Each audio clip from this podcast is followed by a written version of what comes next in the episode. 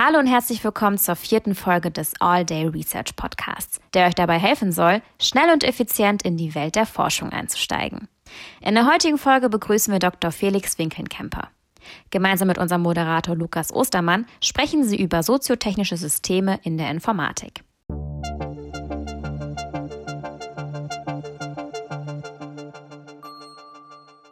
All Day Research Podcast.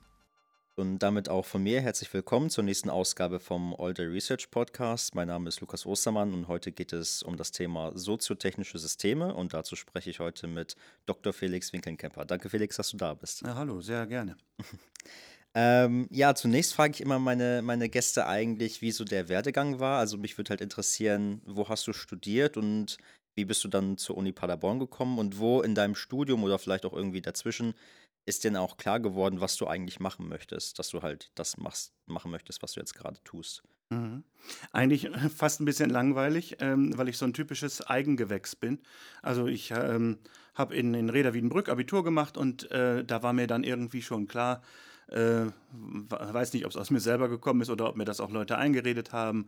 Ähm, der Junge macht Informatik. Mhm. Also, ähm, wo macht man, wenn man hier aus Ostwestfalen-Lippe kommt, Informatik? Äh, ja, Bielefeld wäre eine Möglichkeit gewesen äh, oder Paderborn. Paderborn ist es geworden. Mhm. Ähm, also bin ich hier nach Paderborn gekommen und habe hier Informatik äh, studiert. Damals Diplomstudiengang oder so einen komischen Studiengang hatten wir, Bachelor-Diplom-Studiengang. Und ähm, naja, das ging dann so seinen Weg. Und innerhalb dieses Studiengangs ähm, oder eigentlich so direkt am Anfang, gleich im ersten Semester hatten wir eine Veranstaltung, ähm, Praxis der Systemgestaltung hieß die damals äh, bei äh, ähm, Reinhard Keil, Reinhard Keil-Slavik hieß er damals und ähm, die fand ich, muss ich sagen, die hat mir so ein bisschen das Studium gerettet, weil das so die einzige Vorlesung war, die nicht nur so technisch oder nur, nur mathematisch-technisch war. Mhm. Und äh, ja, dieser äh, Lehrstuhl, der hat mich dann verfolgt. Also ich habe ihn verfolgt eigentlich. Die konnten ja gar nichts dafür. Ich fand das halt immer interessant, was die gemacht haben.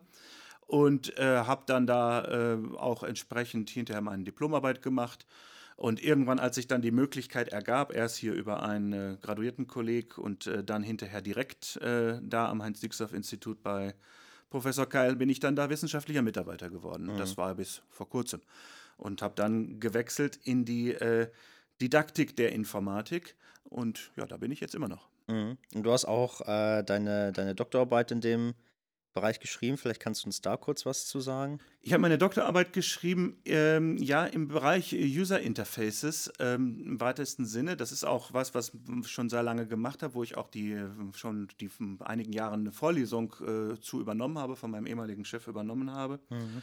Und ähm, ja, habe da mir eigentlich so mal die Frage gestellt, beziehungsweise etwas konzipiert, äh, wo man mal sagt, so User Interfaces, eigentlich tut sich da nicht so wahnsinnig viel. Also die heutigen User Interfaces, die wir so sehen, klar wird immer gesagt, super tolle Geräte oder was wir also alles haben, ähm, oder es kommen auch mal neue Geräteklassen hinzu, wenn man so an so VR-Brillen oder sowas denkt. Mhm. Aber so diese ganz klassischen User-Interfaces für Laptops und äh, Tablets und sowas, die sind eigentlich irgendwie seit 40 Jahren gleich oder sagen wir 30 und äh, habe da äh, etwas konzipiert, wie man ähm, sagen User Interfaces grafischer gestalten kann. Weil heutige Nutzungsschnittstellen sind eigentlich keine grafischen Nutzungsschnittstellen, äh, sondern sind eigentlich ähm, ja, die haben zwar, nutzen zwar Grafik im Sinne von, dass sie die Grafikfähigkeit des, Nutzes, äh, des Rechners nutzen, mhm. aber äh, die Position, wo ich was auf dem Rechner, auf dem Bild positioniere oder so, das ist immer noch unterrepräsentiert. Und in diese Richtung ging meine,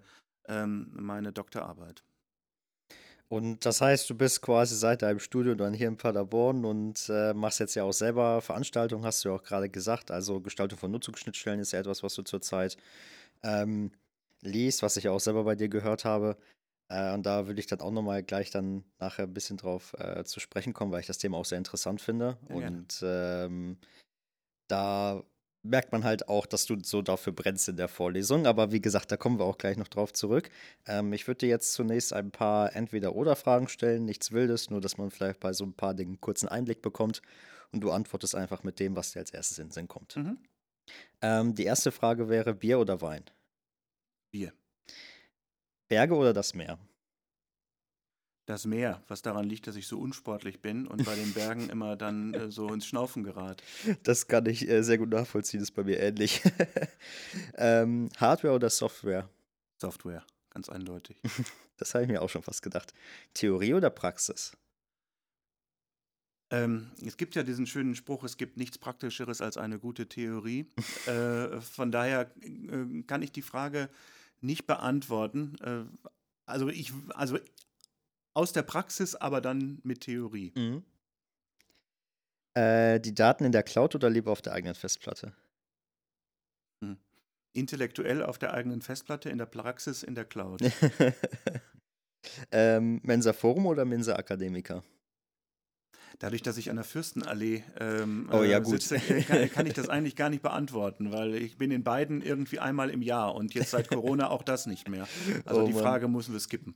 Okay, kein Problem. Ähm, hatten wir auch schon bei anderen äh, Profs, dass die das, äh, dass die das nicht äh, beantworten konnten, weil sie einfach noch nicht lang genug hier sind, um halt irgendwie äh, schon mal dort Ja, gegessen lange zu haben. genug hier bin ich so gesehen schon, aber zu dem ganzen Zeitpunkt gab es immer nur eine Mhm. Mensa. Ne? Da gar stellte sich die Frage ja nicht. Da wäre dann die Frage Mensa oder Cafete gewesen.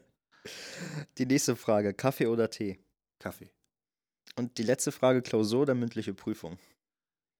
Ähm, selber oder, äh, oder wie ist das gemeint? Ich glaube, aus deiner Sicht als Dozent, würde ich mal sagen. Mündliche Prüfungen sind, äh, sind interessanter, vor allen Dingen, wenn die Studierenden gut sind, weil dann kann man wirklich ein Gespräch mit den Leuten führen. Mhm. Und das kann äh, viel, viel spannender sein als, äh, naja, Klausuren. Klausuren korrigieren vor allen Dingen ist ja so ziemlich eine der ödesten Sachen, die man so machen kann. Wobei das sehr lustig sein kann. Das glauben dann Studierende immer nicht, dass äh, Klausurkorrektur durchaus eine lustige Angelegenheit sein kann, Mhm. weil Studierende doch manchmal auch lustige Dinge schreiben. Das glaube ich. Ich glaube, da habe ich auch schon mal das ein oder andere von mir gelassen, aus Mhm. in der Verzweiflung. Aber naja, Ja, gerade wenn Leute entweder Zeit haben, weil sie äh, schnell fertig sind oder Zeit haben, weil sie nichts mehr wissen, äh, dann schreiben die Leute gerne auch mal wirklich einen Quatsch in die Klausuren rein. Äh, ganz blöd ist das, wenn man das dann nicht lesen kann, das langwierig entziffern muss, um nur festzustellen, dass es völliger Blödsinn ist. oh Mann. Naja, nee, ich erinnere mich gerade auch an eine Klausur, wo ich, ich, ich bin mir, ich weiß sogar gar nicht mehr, ob es tatsächlich bei GNS sogar war. Da habe ich auch noch irgendwie was, da ging es, glaube ich, um Handzeichen oder sowas. Und da Mhm. habe ich auch noch irgendwie was aus, weil ich äh, bin Halbgrieche und da habe ich noch was reingeschrieben, was aus, was aus Griechenland äh, da auch ein lustiges Beispiel gewesen wäre. Äh, weil ich am Ende noch ein bisschen Zeit hatte, aber Ja. ja. Gut, wenn es wirklich lehrreich ist, ist ja auch schön.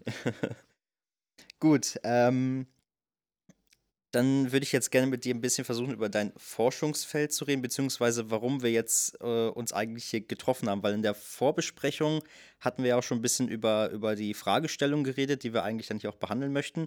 Und da hattest du das Zitat von Angela Merkel aufgeworfen, das Internet ist für uns alle Neuland. Mhm.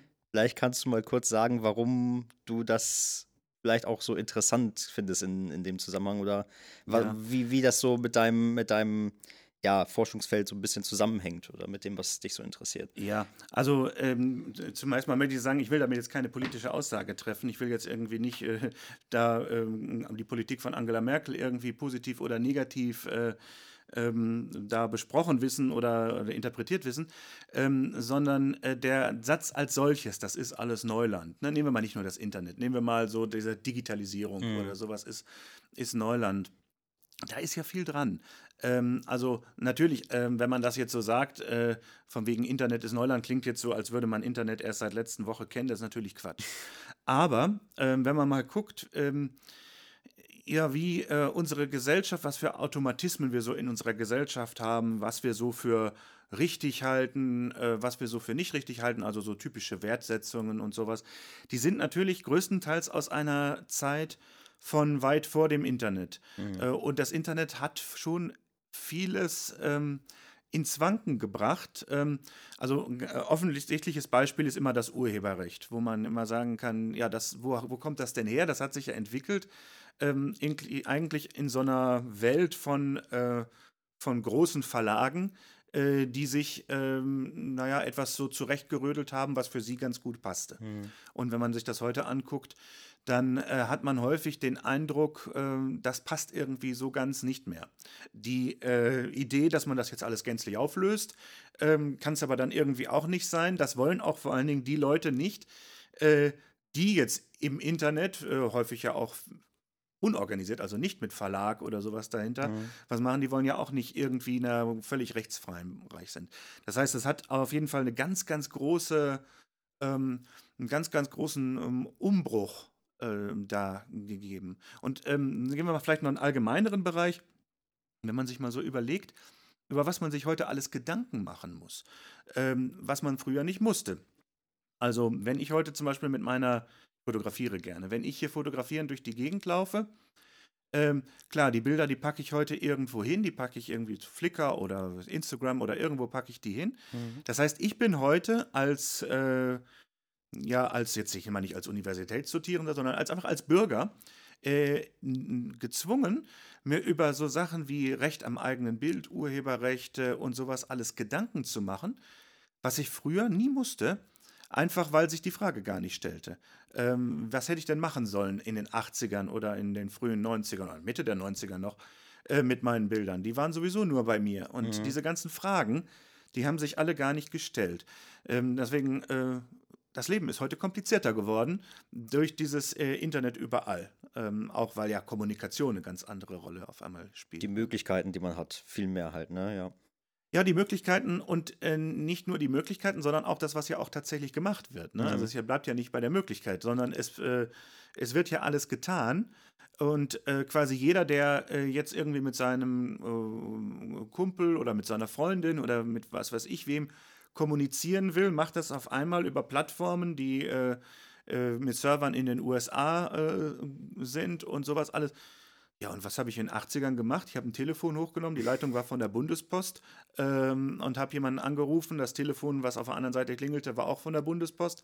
Na, da war jetzt nicht viel drüber nachzudenken, konnte ja. ich sowieso nichts anderes machen. Ich hätte noch eine Postkarte schreiben können als Alternative. Ne?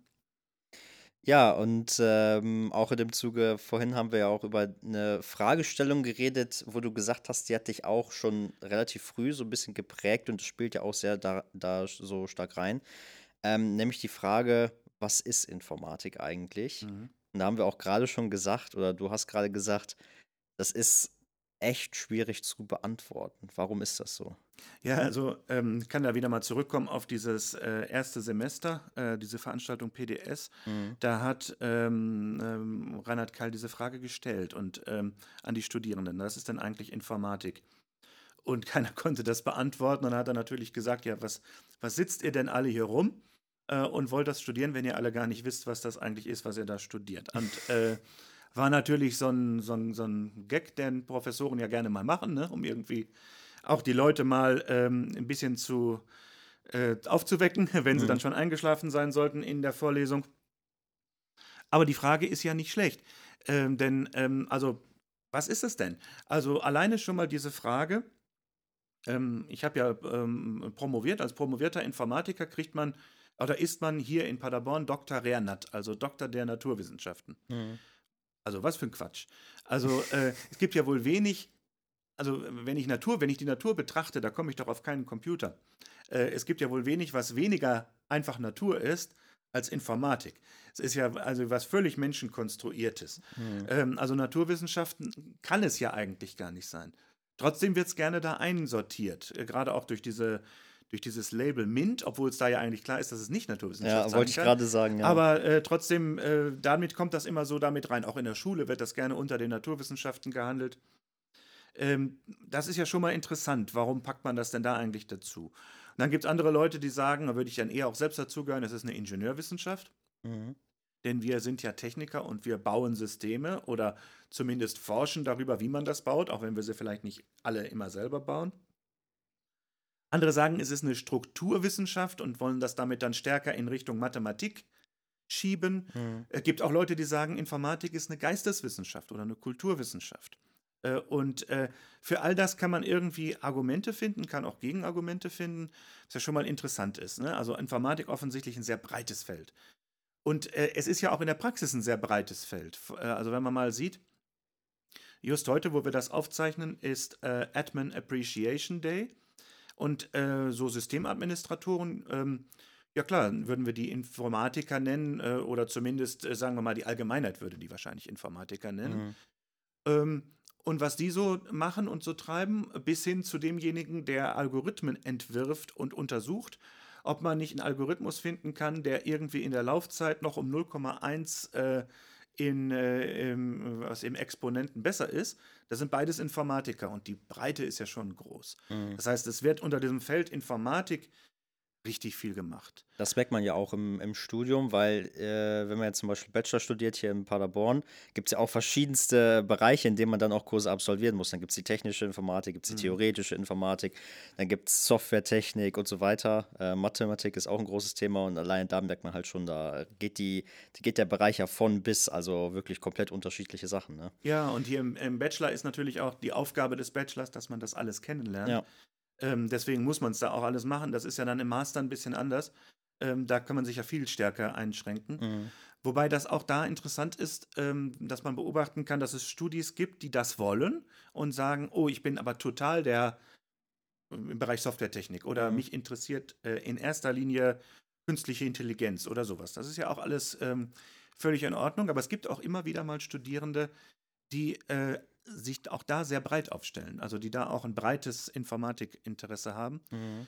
ähm, was äh, manchmal ein bisschen schwierig ist im Zusammenhang mit Prüfungsordnungen. Aber das ist dann so, eine, so ein anderes Feld, wo dann immer die, die, na, die Prüfungsordnung der Realität oft ein bisschen hinterherläuft, aber da muss halt dran gedreht und gemacht werden. Ne? Ja, das ist ja ein paar Mal häufiger schon der Fall gewesen. aber ja, gut, aber das ist auch so eine Sache, man versucht es da also es wird ja kaum jemand eine Prüfungsordnung schreiben, äh, um es den Leuten schwer zu machen, sondern häufig sind die Ideen so gedacht, äh, mach es den Studierenden einfacher, verhindere auch, dass die Leute ewig studieren, mhm. ähm, was ja meistens weder im Sinne der Universität noch im Interesse der Studierenden ist. No.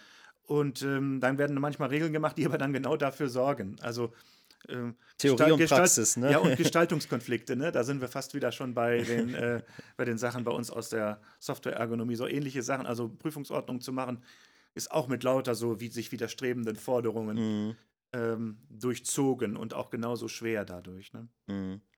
Ja, also ähm, wir haben jetzt gerade nochmal äh, quasi die Ergonomie angesprochen. Und das ist ja auch ein, ein, Thema, wo du sehr, sehr tief drin steckst und wo du auch sehr viel äh, selber machst. Äh, wie gesagt, du hältst ja auch die Vorlesung Gestaltung von Nutzungsschnittstellen derzeit. Ähm, es hören sich sicherlich jetzt auch einige den Podcast an, die vielleicht auch in dem Studium noch nicht so weit sind oder die vielleicht auch gar nicht Informatik studieren und sich einfach nur so dafür interessieren. Äh, vielleicht willst du mal kurz einen Einblick geben, was ist das eigentlich und warum ist das so wichtig? Ähm, was die Veranstaltung ist oder Ergonomie ist. Aber es kommt aufs Gleiche hinaus. So im Generellen würde ich ruhig sagen, ja. Ja, also ähm, gut, Gestaltung von Nutzungsschnittstellen ist ja erst einmal, sagen wir mal, eine Notwendigkeit, die wir haben. Ähm, wir kommen ja als Informatiker in der Regel nicht umhin, auch Nutzungsschnittstellen zu äh, gestalten. Klar kann man sich irgendwo in so einem Bereich begeben, ähm, wo man sagt, äh, ich kümmere mich um die Netzwerktechnik oder sowas. Aber sagen wir mal, sobald ich ein bisschen um die in die Praxis gehe, äh, muss ich ja Nutzungsschnittstellen äh, bauen. Jeder Programmierer muss das machen. Auch wenn man eine Abteilung vielleicht hat in der Firma, die sich um Nutzungsschnittstellen kümmert. Aber äh, die macht ja auch nicht von Anfang an jede Nutzungsschnittstelle oder man macht ja auch mal kleinere Projekte. Also Nutzungsschnittstellen sind auf jeden Fall immer ein Thema. Und ähm, ja, gut, da kommt natürlich die Technik und der Mensch auf einmal aneinander mhm. äh, bei, äh, bei dieser Fragestellung. Und äh, wir müssen uns irgendwie darum kümmern, wie machen wir das auf eine Art und Weise, dass die Nutzer das hinterher auch benutzen können. Da gibt es manche Felder, die sich da äh, aufgetan haben. Ganz modern ist User Experience, ähm, wo ähm, darum geredet wird, dass es allgemein eine Gestaltung gibt, die zum Beispiel auch die Leute dazu gibt, dass sie sich ähm, dass sie sich wohlfühlen, dass bestimmte Emotionen ähm, geweckt werden. Äh, zu User Experience gehören zum Beispiel auch gerne so Auspackerlebnisse, jetzt nicht bei Software, mhm. wird ja nicht ausgepackt, aber äh, zum Beispiel, dass man, wenn man so ein äh, Smartphone kauft, so ein so modernes Smartphone, dann merkt man ja, die Packung, die ist ja äh, genauso gut gestaltet äh, wie das Smartphone selber. Ne? Ja, da habe ich auch schon mal gehört, da eine der, der großen Abteilungen bei Apple ist halt wirklich die Entwicklung von Verpackungen einfach nur, dass sie da wirklich super viel Zeit rein investieren, um das zu machen. Ja. Mit Sicherheit, mit Sicherheit. Dann gibt es den Bereich Gebrauchstauglichkeit. Ähm, wo man dann guckt, ist die Software eigentlich tauglich für das, wofür ich sie benutzen will. Ähm, also, ähm, naja, verwende ich eigentlich die, die richtige Art von Software für das, was ich mache? Oder sind da viele Umwege drin? Muss ich das äh, ganz kompliziert machen? Zum Beispiel Excel Wenn wir als Beispiel nehmen, Excel kann ich wahrscheinlich zu fast, all, für fast alles verwenden. Also ich kann wahrscheinlich auch die komplette Universität in Excel verwalten, aber besonders gut ginge das wahrscheinlich nicht damit, wäre nicht besonders gebrauchstauglich. Ne? Wenn wir jetzt mal ein wirklich ganz plattes Beispiel hier zu nehmen. Und ähm, die, das, äh, was äh, wir machen in der GNS, ist Ergonomie. Bei Ergonomie geht es darum, äh, ist die Software eigentlich so gestaltet, dass sie für den Menschen äh, geeignet ist. Mhm. Also ähm, zum Beispiel äh, fürs Wahrnehmungssystem des Menschen, was eine ganz große Rolle da spielt. Ne? Wir haben ja ein Wahrnehmungssystem hier, äh, was dafür gebaut ist, auch nicht ähm, sich in so einem Raum zurechtzufinden äh, wie hier, sondern eigentlich für das, was da draußen hinter dem Fenster ist. Ne? Also um in so einer Umwelt, ähm, in so einer natürlichen Umwelt zurechtzukommen. So hat es die, ähm, ja, die, die, die menschliche ähm, Entwicklungsgeschichte uns gebracht. Und äh, mit diesem Wahrnehmungssystem müssen wir jetzt äh, auf dieses künstliche Ding Software äh, los. Mhm. Und das ist nicht so ganz einfach. Ne? Da muss man also was wissen über dieses Wahrnehmungssystem äh, des Menschen, äh, ziemlich viel. Man muss sich Gedanken darüber machen, wie Menschen eigentlich so denken. Denn ähm, das ist ja auch ein Denkprozess, wenn ich mit Software äh, umgehe. Ja, und das sind so Grundlagen, die wir dann da haben. Und daraus leiten wir dann eine ganze Menge an Forderungen ab, wie man ähm, eigentlich äh, gestalten sollte. Und das Blöde bei diesen Forderungen ist, die widersprechen sich alle. ähm, wäre halt so schön, wie ich gerade schon mal eben gesagt habe, bei der Prüfungsordnung, ne? also jetzt machen wir bei der Ergonomie, gibt es Forderungen, ähm, die zum Beispiel dafür sorgen würden, dass ich nur ganz wenige Objekte auf dem Bildschirm habe. Ne? Dann habe ich das Ganze schön übersichtlich. Aber andere Forderungen sorgen dafür, dass ich äh, möglichst alle Objekte, die so eine Software, also alle, sagen wir mal, alle Funktionen, die so eine Software hat, auch auf dem mhm. Bildschirm hinschreibe, denn dann kann ich die auch finden. Und schon habe ich ein Problem. Ne? Und schon müssen wir irgendwie gucken, wie kann man diesen Konflikt eigentlich lösen. Und da fallen dann die ganzen tatsächlichen Lösungen rein, die man so kennt. Mhm. So Navigationstechniken, dass man irgendwie was aufklappen kann und sowas. Ähm, das ist jetzt nicht, äh, also die, die, dass wir zu diesen Lösungen kommen, die sind jetzt nicht, die sind nicht innovativ, die gibt es alle. Äh, was das Besondere vielleicht an dieser Vorlesung ist, wie wir das aufziehen. Also erstmal mit diesem äh, theoretischen Bereich vorher, mit der Wahrnehmung, mit dem Denken und äh, auch mit dem, was Computer so können auch ein bisschen die Computergeschichte dann mit reinkommt. Ähm, hinterher zu diesem äh, Bereich, wo wir dann sagen, wir müssen diese Konflikte auflösen. Und dieses Auflösen der Konflikte geht immer nur im Einsatzkontext. Und deswegen haben wir nie eine Lösung, die die richtige ist für alle. Mhm. Für alles, so müsste man sagen. ja, also ähm, ich, ich muss dazu sagen, als ich das erste Mal dann in der äh, mir die Vorlesung von dir angeguckt habe, ich war als erstes ein bisschen skeptisch, Mhm. Äh, muss ich ganz ehrlich sagen, weil ich dachte mir so, hm, ja, okay, ne, weil man ist halt, man ist halt gebrandet so ein bisschen als Informatiker, ne? Man ist mal so ein bisschen, also viele sind ja sehr, sehr technisch gebrandet, wie du schon vorhin gesagt hast. Und äh, ja, dann ist dieses eine, das eine Thema und das andere, das ist halt nicht so wirklich Informatik oder so. Mhm. Aber ähm, mit dem Verlauf dieser Vorlesung ähm, hat, also das hat sich wirklich für mich auch für, als ein sehr wichtiges Thema herausgestellt, auch für mich äh, in meiner Arbeit. Ich entwickle ja auch selber Software bei mir auf der Arbeit und ich kann mittlerweile mir keine Oberfläche mehr angucken, ohne halt an das zu denken, was du dann so erzählt hast und dann zu gucken, ah, okay, das ist irgendwie blöd gemacht oder das ist gut gelöst oder so. Und das hat wirklich äh, diesen, diesen, diesen diesen Horizont von mir total erweitert, so dahingehend, ne? dass man, dass man sich Sachen anguckt, dass man Software sieht und äh, beziehungsweise wenn man sie halt auch entwickelt, dass man da an solche Sachen halt denkt. Und deswegen finde ich, ist das ein sehr, sehr, sehr wichtiges Thema. Man darf das auf keinen Fall irgendwie unterschätzen oder nicht äh, wertschätzen, sondern das ist echt für alle, die die Software machen, ist das ein unfassbar wichtiges Thema. Deswegen kann ich nur empfehlen, sich da auch wirklich mit auseinanderzusetzen. Aber das ist bei dir ja auch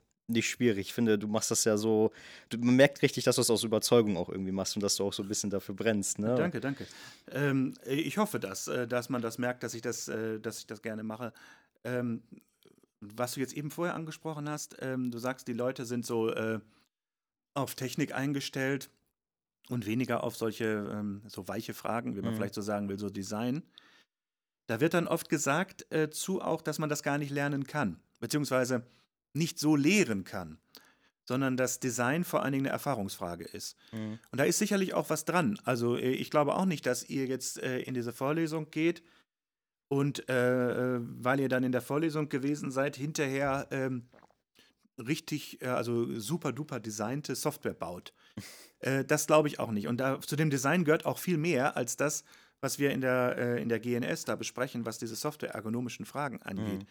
Aber es gibt halt bestimmte Probleme, die man äh, schon so verallgemeinert besprechen kann und äh, die man, an die man häufig auch anders nicht kommt. Also ähm, diese, durch diese typische äh, Schiene, dass man sagt, frag doch den Nutzer, mhm. kommt man zu echt vielen äh, dieser äh, Problemstellungen eigentlich nicht. Denn der Nutzer müsste dann ja auch ausdrücken können, welches Problem er da eigentlich hat mhm. und merken, dass er überhaupt ein Problem hat. Also gerade beim Bereich Farbgestaltung zum Beispiel, das sieht man häufig, wenn man Software hat, wo Leute die Farben komplett selbst einstellen können.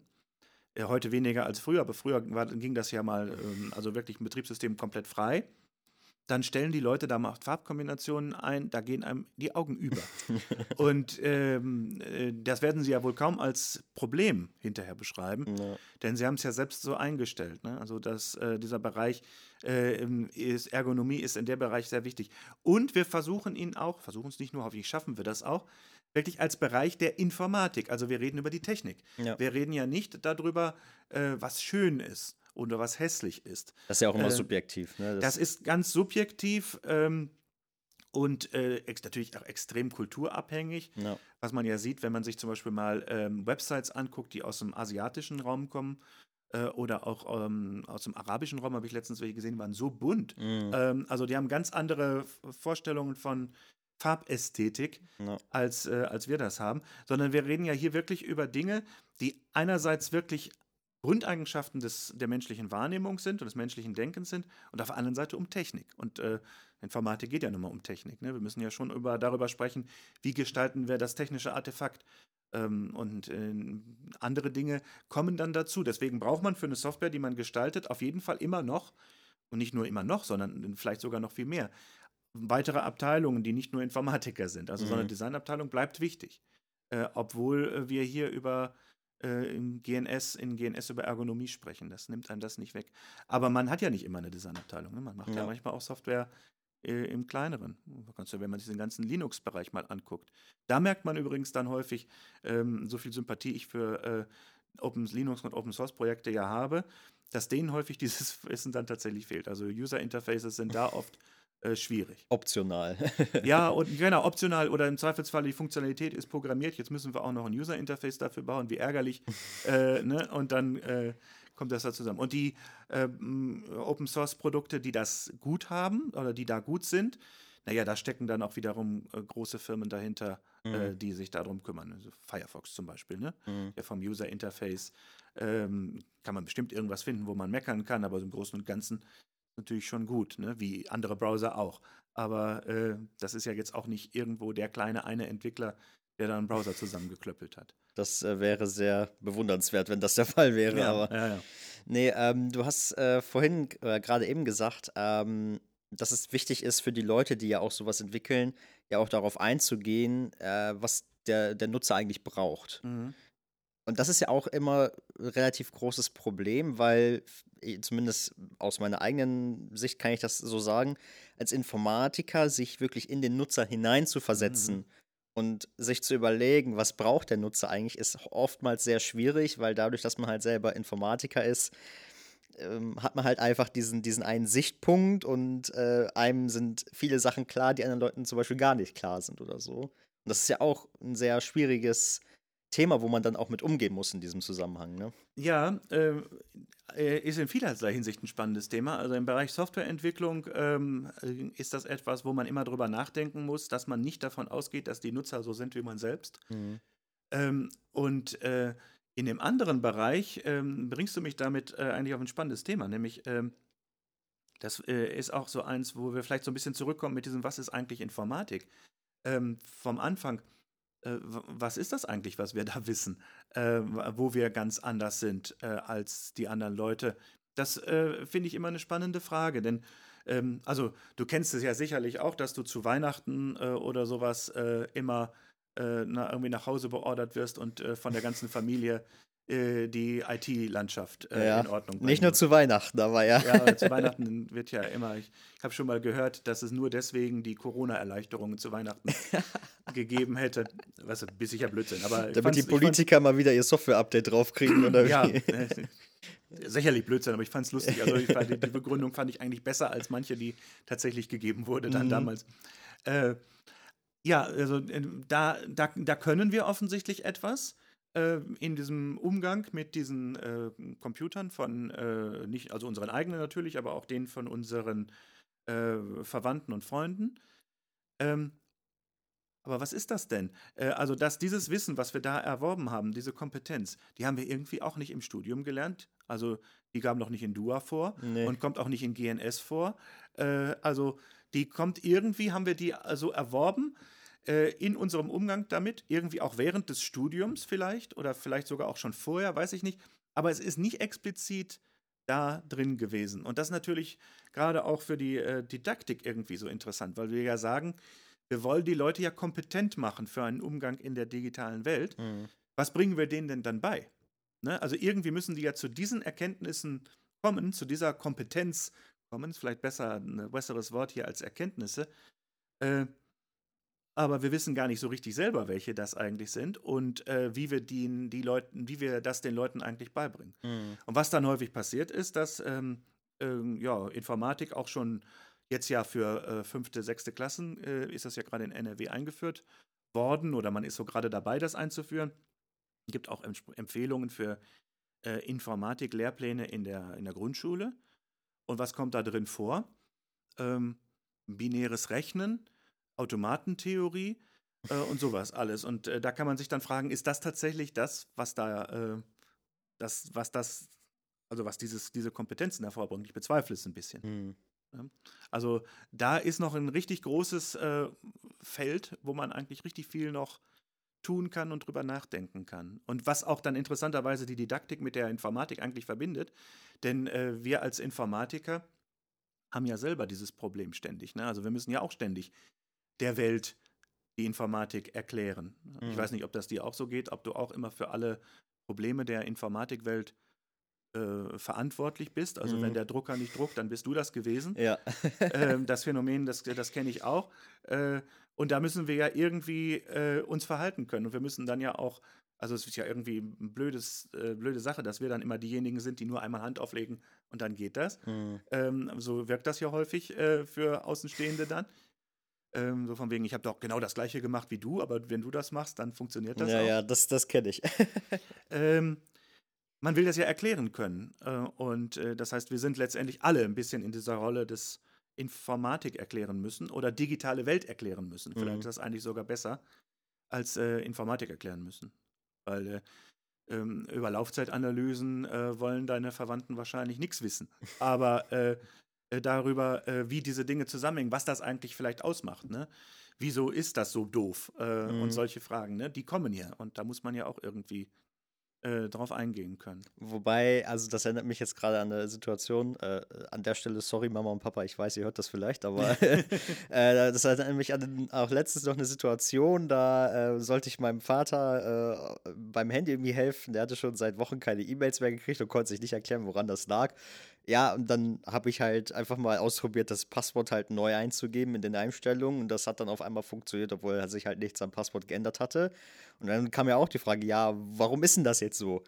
Ja, keine Ahnung. Das, also, das, da kann, kann ich ja auch da nichts drauf antworten. Ne? Da kommt man in so ein Dilemma. Ja, aber du bist doch irgendwie Informatiker, du musst doch wissen, woran liegt das denn? Das kann doch nicht von selbst passieren, das ist doch kein Hexenwerk. Ja. Ja. Ja, ja, da, also das ist natürlich auch wahr. Wir äh, haben natürlich auch durch unsere Erfahrung mit den Dingen äh, uns so weit ähm, angepasst, dass wir mit einer ganzen Menge Schwachsinn auch zurechtkommen. Mhm. Ne? Ähm, genauso diese, diese Sache, ähm, äh, was ja so Hauptlösungsmöglichkeit ist, irgendwie Computer verhält sich komisch, dann starte ich ihn ja halt mal neu. Ne? Mhm. Ähm, und äh, wieso funktioniert das eigentlich?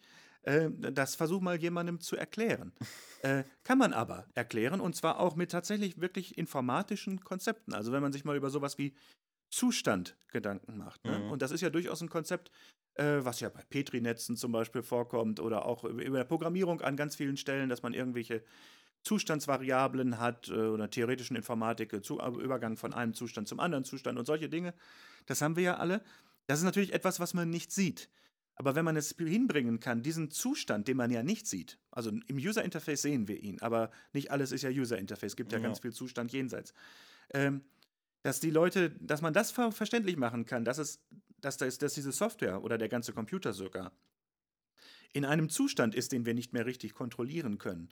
Und wir durch das Ausschalten und Einschalten ihn wieder auf einen Zustand bringen, den wir kennen und den wir dann auch mit, dem, mit der User Interface wieder bearbeiten können. Dann kann das vielleicht helfen, ne? mhm. warum dieses Ausschalten und Einschalten äh, eigentlich hilft. Und dieses, gut, das, ähm, also ich, das andere, was du gerade sagtest, kenne ich auch äh, beim Einrichten von ähm, hier ähm, von dem Wi-Fi. Äh, das ist auch manchmal komisch. Also ich habe das äh, an meinem, ähm, meinem Smartphone das gleiche Zertifikat mehrfach installiert. Beim fünften Mal hat das genommen. Das ja. habe ich auch nicht geblickt, woran das liegt. Äh, und da bin ich dann auch einer, der sagt, naja, gut. Ist dann halt so. Ne? Ist, da, ist, ist halt so, man muss nicht alles verstehen. Ne? Ja, Aber das, das, das, ist natürlich für jemanden, der dann fragt, doof, ne? wenn man dann antworten muss. Weiß ich auch nicht. Ja, als Informatiker findet man sich, besonders wenn man halt auch ein bisschen vielleicht auch äh, länger in der Programmierung oder so auch schon aktiv war, dann findet man sich einfach damit ab, dass manchmal Sachen einfach nicht funktionieren, dass es irgendwann funktioniert und dann ist man einfach froh, dass es funktioniert und fertig. Dann hinterfragt man einfach irgendwann bestimmte Sachen einfach nicht mehr. Zumindest habe ich das manchmal so, dass ich mir denke, okay, Hauptsache es funktioniert jetzt. Und äh, dann, dann ist das Thema so ein bisschen abgeschlossen. Ja, wobei Programmieren können auf der anderen Seite sehr hilft. Also, ähm, also deswegen bin ich auch durchaus mittlerweile, das hat sich, muss ich sagen, hat sich geändert, Befürworter dessen, dass man sagt, jeder muss irgendwann programmieren lernen. Mhm. Äh, weil, äh, nicht weil ich meine, dass jeder programmieren muss und auch nicht, dass jeder das gerne machen muss. Aber äh, so bestimmte Probleme kann man erst verstehen, wenn man auch mal programmiert hat. Ja. Wenn man das nie getan hat, ähm, dann, äh, äh, ja, dann, dann erschließen sich einem manche Schwierigkeiten nicht. Gerade so was so Laufzeiten angeht. Ne? Also, mhm. äh, warum braucht ein Programm lange, das andere kürzer? Warum kann man das verschieden hinkriegen und solche Sachen?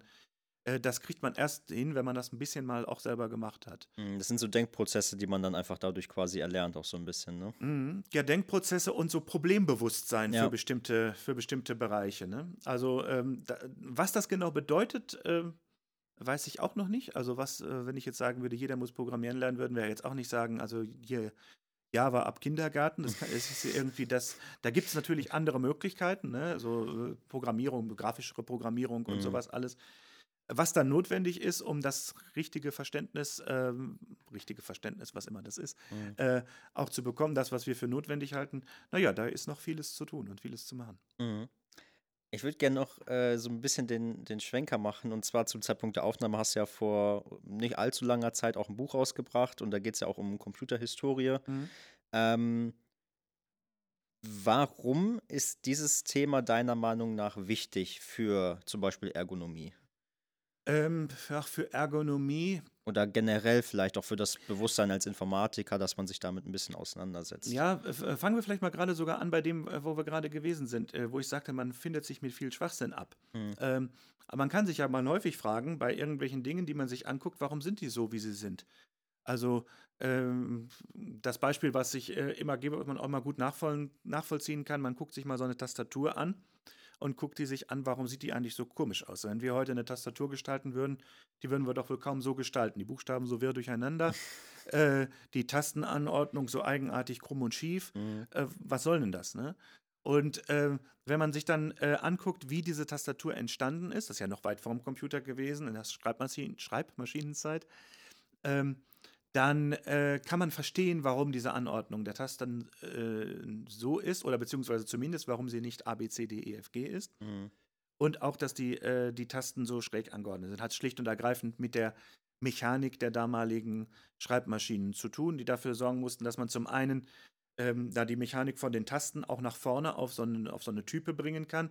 Und diese Hebel, die da drunter sind, so Metallstäbchen, die dürfen sich natürlich nicht verhaken, deswegen hat man das so schräg angeordnet, dass die nebeneinander durchlaufen. Mhm. Und ähm, naja, die Tastenanordnung hängt damit zusammen, dass es verhindert werden soll, dass die Typen voreinander verhaken, was passieren kann, wenn man nah aneinander liegende Typen zu schnell ähm, drückt. Und deswegen wurde da an der Tastenanordnung gedreht.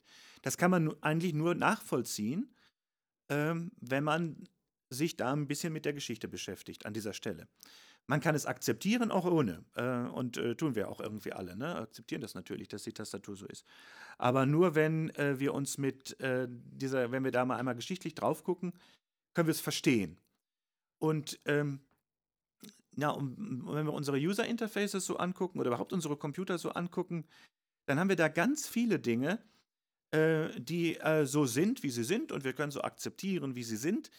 Aber wenn wir wissen wollen, warum sie so geworden sind, wie sie sind, dann äh, müssen wir äh, in die Geschichte gucken. Und das, äh, da kann man sich immer fragen, wie weit muss man da eigentlich in die Geschichte zurückgucken. Mhm.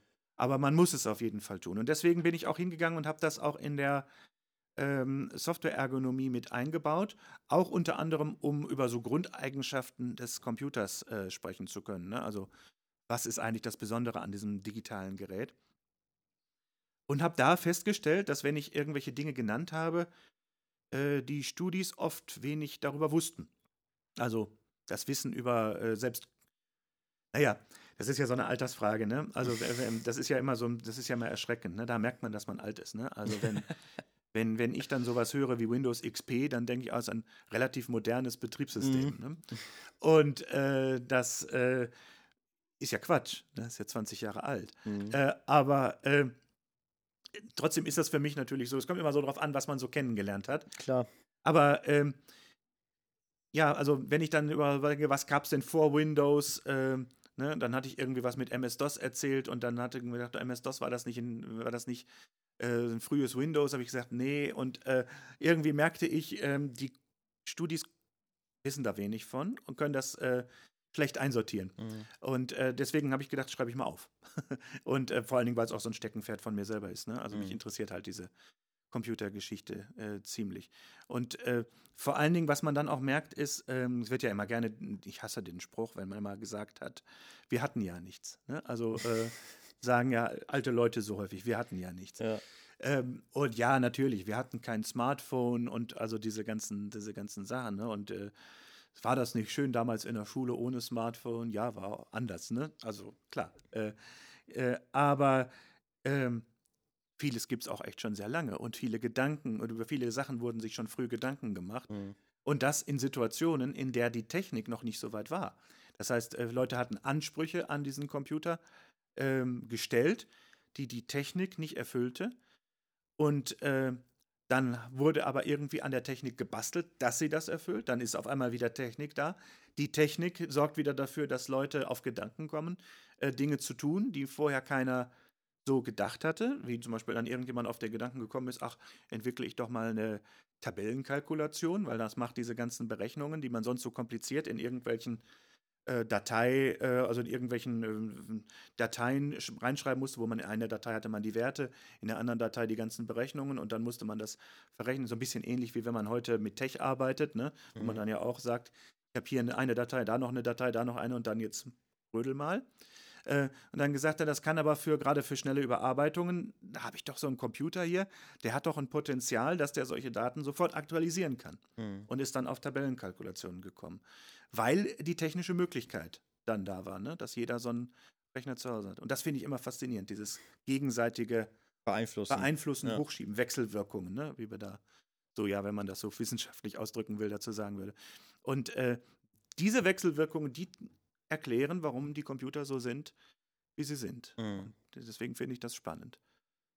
Das merkt man auch. Also wenn man sich zum Beispiel die Videos anguckt, die du für äh, GNS gemacht hast, da sieht man auch im Hintergrund manchmal so ein paar ältere mhm. Computer so stehen. Sammelst du auch gerne oder? Ja, äh, also ich, ich habe mal so ein paar Computer mir äh, zugelegt, weil ich die eigentlich auch teilweise schön finde. Mhm. Also nicht, nicht alle, ne? Also äh, gibt auch wirklich, also gerade äh, IBM-PCs der 90er Jahre braucht man nicht zu sammeln, äh, da kann man auch Waschmaschinen sammeln. Ne? Also wirklich hässliche Geräte, weil jetzt nichts gegen Waschmaschinenhersteller gesagt haben. ähm, aber ähm, es gibt ja so ein paar Geräte, die man wirklich auch als durchaus designt schön ähm, mhm. machen kann.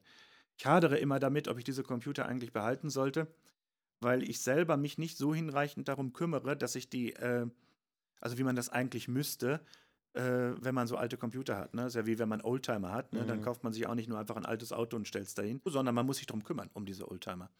Und ähm, das müsste man bei den alten Computern eigentlich auch. Also eigentlich müsste ich mal einen Lötkolben nehmen und die ganzen Kondensatoren austauschen und sowas alles, was man Mhm. machen muss, damit die Dinger gut, gut äh, weiterhin laufen. Bin jetzt nicht so der Hardware-Mensch, habe ich ja gesagt. Ja. Ne? Also von daher, naja, das ist so ein zweischneidiges Ding bei mir mit diesen, mit diesen alten Computern da. Aber es ist natürlich, kommt natürlich aus, dieser, aus diesem Interesse raus. Ne? Mhm. Also äh, viel äh, eindrucksvoller vielleicht als das, obwohl äh, von grundsätzlich eindrucksvoll ist meine Sammlung an äh, Emulatoren. Also da habe ich wirklich auch alles Mögliche, weil ich immer denke, man muss, äh, gerade für auch für dieses Buch, man muss die Sachen zumindest leidlich ausprobiert haben. Mhm. Ähm, und für viele Sachen geht das ja, ne? Ja, also das ist auch so ein, so ein Ding. Ähm, ich meine, ich- also ich fühle mich manchmal auch schon ein bisschen älter, aber so alt bin ich ja jetzt dann doch noch nicht. Äh, deswegen merke ich das auch, wenn man, wenn man halt über solche Themen spricht, da kommen halt oft so Sachen, ja, als Informatikstudent hat man mal irgendwas davon gehört, ne, aber selber ausprobiert hat man es halt irgendwie nie oder Mhm. selber mit äh, sowas gearbeitet. Also äh, zum Beispiel, du hast vorhin MS-DOS angesprochen, das Betriebssystem von Microsoft, bevor es noch Windows gab, wenn man es jetzt so Mhm. flachs mal so sagen kann, für die, die es jetzt, äh, für die, die es jetzt, denen das jetzt nicht sagt. Ähm, aber das hat man selber ja meistens gar nicht wirklich ausprobiert. So. Mhm. Und äh, das stimmt schon. Ne? Das kann schon für das Verständnis mancher Sachen schon mal helfen, wenn man das mal zumindest selber ausprobiert hat. Ne? Warum, warum Sachen damals vielleicht so waren, warum sind Sachen irgendwie dann sich, haben sich so entwickelt mit der Zeit. Ne? Also, Ja, also äh, zum Beispiel, dass man äh, bei so einem DOS, ähm, aber auch beim frühen Macintosh, immer nur eine, äh, eine Software gleichzeitig, ein Programm gleichzeitig laufen lassen kann. mh.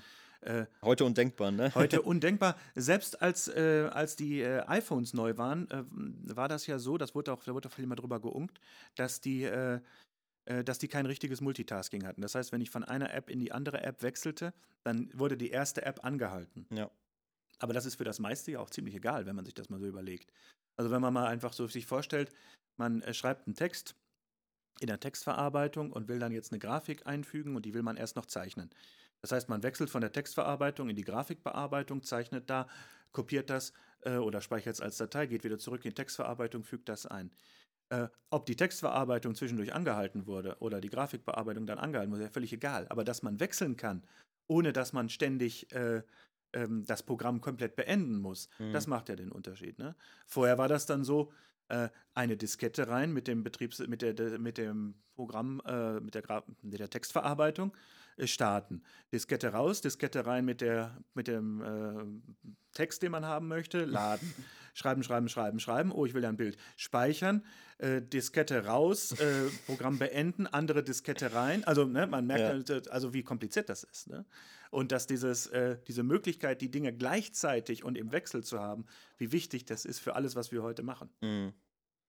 Ähm, ein Thema ist mir jetzt auch gerade eingefallen, als du äh, über die Diskette gesprochen hast. Ähm, wir hatten ja auch in GNS darüber gesprochen, dass sich ja auch sowas wie Icons oder so, die haben sich ja auch so aus der Historie heraus entwickelt. Also jeder weiß, dass, wie das äh, Icon aussieht für Speichern. So, das Mhm. ist eigentlich immer dasselbe. Aber es gibt durchaus wahrscheinlich jetzt irgendwie noch Schüler oder so, da halt äh, Jüngere, äh, die mit dem Begriff Diskette gar nichts anfangen können. Die würden wahrscheinlich dieses, eine Diskette, wenn die die sehen würden, würden die sagen, okay, Speicher-Icon in echt 3D gedruckt oder ja, so. da gibt es ja auch diesen, Ja. diesen Scherz. Ja, da. genau. Mhm. Ähm, und ähm, äh, in, in der Hinsicht auch noch hatten wir darüber gesprochen, dass es da ja auch kulturelle Unterschiede gibt. Also, dass zum Beispiel Icons, die bei uns bestimmte Sachen bedeuten, theoretisch, wenn man sie benutzt, woanders äh, überhaupt keine Bedeutung hätten oder womöglich noch irgendwie was ganz anderes bedeuten. Und das ist ja auch etwas, was man sich vielleicht klar machen muss, ne, wenn man Software entwickelt, dass es da große Unterschiede gibt. Also Zeichen, für Zeichen allgemein gilt das auf jeden Fall. Ne? Ähm, da ähm, gibt es ja also möglich, also gibt es ja Zeichen, äh, gerade was Handbewegungen Mhm. angeht oder auch das Verwenden von Tieren haben wir ja auch als Beispiel. Ne? Also Mhm. zum Beispiel, dass man ein äh, Kaninchen für schnell oder sowas setzt oder eine, eine Schildkröte für langsam oder was da alles so gibt, ne? ähm, Sparschwein und solche Dinge. Da kann man natürlich in bestimmten äh, Regionen der Welt ähm, für Probleme sorgen. Das muss man testen Mhm. ähm, äh, und gucken, ähm, wie das entsprechend, äh, entsprechend ankommt. Was sowas wie das Dateispeichern-Icon angeht oder überhaupt viele der Icons, die man so kennt, ähm, die sind äh, wohl so standardisiert mittlerweile, einfach dadurch, dass die Welt so damit überflutet wird, wurde, dass es da, glaube ich, keine Probleme gibt. Also äh, dieses Dateispeichern-Icon, diese Diskette, da frage ich mich höchstens manchmal, ob es vielleicht Leute gibt, die da gar kein Objekt mehr drin erkennen. Das könnte Mhm. natürlich möglich sein. Also wenn man die Diskette gar nicht gesehen hat, ähm, also nie gesehen hat, dann kann es natürlich sein, dass dieses Zeichen quasi arbiträr wird, Mhm. äh, weil man diese, äh, diesen, diesen, dieses Dop- äh, gar nicht kennt. Vielleicht kannst du kurz erklären, was arbiträr bedeutet. Ja, also arbiträre Zeichen, äh, arbiträre Icons sind äh, einfach willkürlich gewählte Zeichen, Mhm. wo man, äh, ähm, wo also es nichts an dem Zeichen gibt, was einem einen Hinweis geben kann, wora- wofür das Zeichen steht. Äh, Verkehrsschilder sind eigentlich das, äh, das Beste. Also nicht alles, also wenn da ein Zug drauf abgebildet ist, dann ist klar, dann soll einen das an einen Zug erinnern und dann sagen, ah, das war doch ein Warnschild, dass hier gleich Gleise sind oder sowas.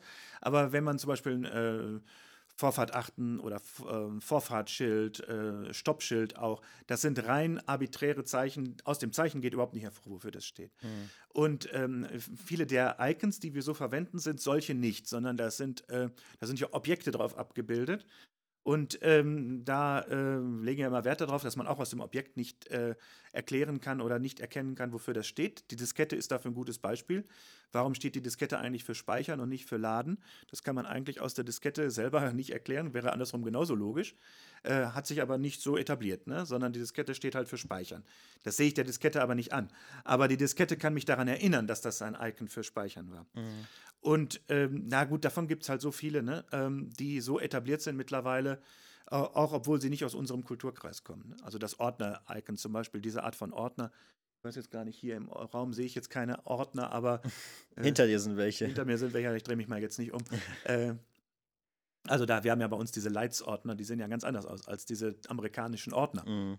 Äh, aber trotzdem erkennen wir diese Bilder natürlich, ne? weil die einfach so internationalisiert wurden. Die Amis haben es durchgesetzt, kann man so sagen. Ne? Also die haben einfach ihre, ihre Bildsprache genommen äh, und äh, verwendet und wir alle haben sie dann mittlerweile auch akzeptiert. Mhm. Also es hat auch viel mit so einfach, also wir haben vorhin ja auch noch über die Tastatur gesprochen. Es gibt sicherlich Möglichkeiten, sowas vielleicht auch ergonomischer zu gestalten oder halt so zu gestalten, dass man, dass man das irgendwie vielleicht theoretisch besser benutzen kann. Aber da überwiegt einfach der, der, der Fakt, dass man sich so sehr dran gewöhnt hat, dass es so etabliert ist, dass man es einfach weiterhin benutzt.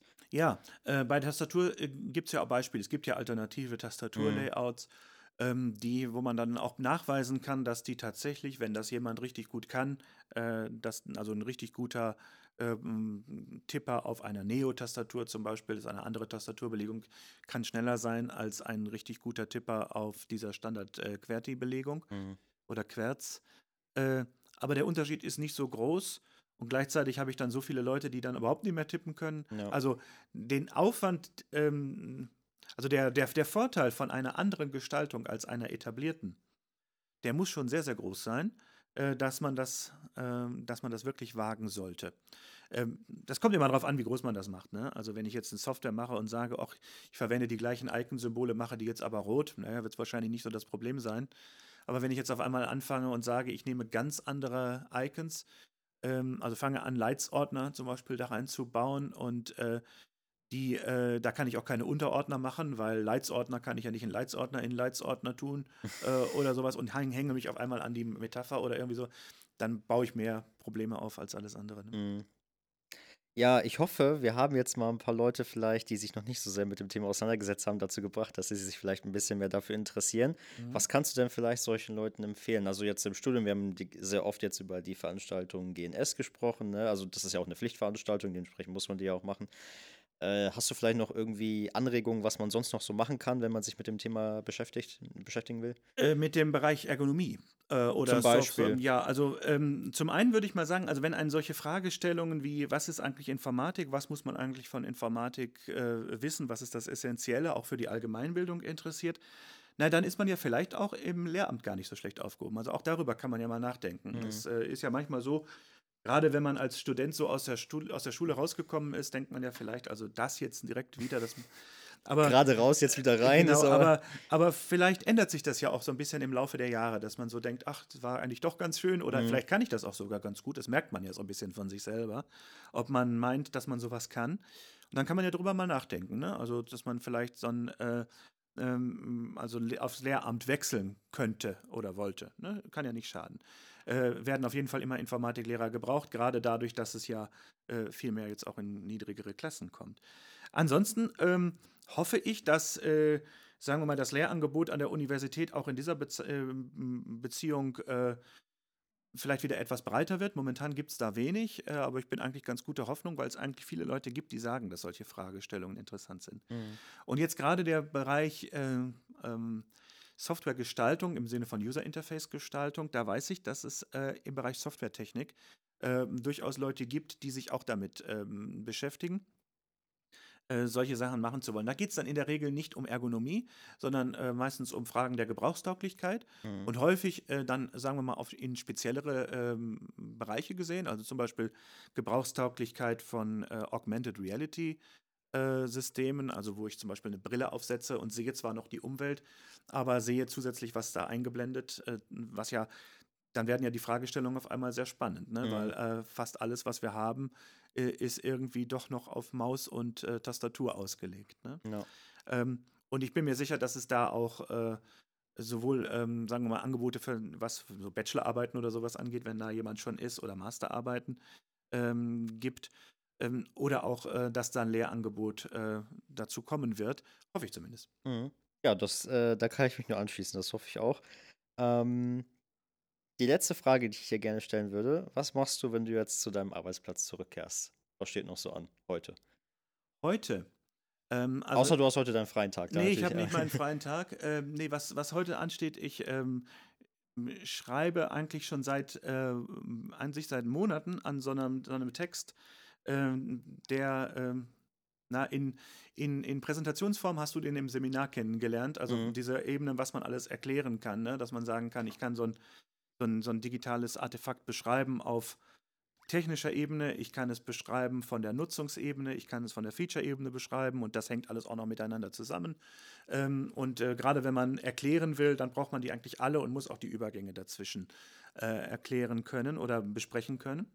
Und das will ich seit Ewigkeiten vernünftig aufschreiben, aber das, so, ein Semester, äh, in so einem Semester hat man dann halt doch viel zu tun. Mhm. Und äh, jetzt äh, will ich so ein bisschen die Zeit zwischen äh, Vorlesungsende und Beginn der Klausuren für uns nutzen, um das mal ordentlich aufzuschreiben. Da muss ich gleich dran weiter basteln. Sehr gut, da wünsche ich dir da auf jeden Fall äh, viel Erfolg bei. Danke. Und ähm, ja, das war All Day Research, der Podcast des Instituts für Informatik an der Uni Paderborn. Ich bin Lukas Ostermann und wir sehen bzw. hören uns hoffentlich auch beim nächsten Mal wieder. Bis dann und danke dir, Felix. Sehr gerne.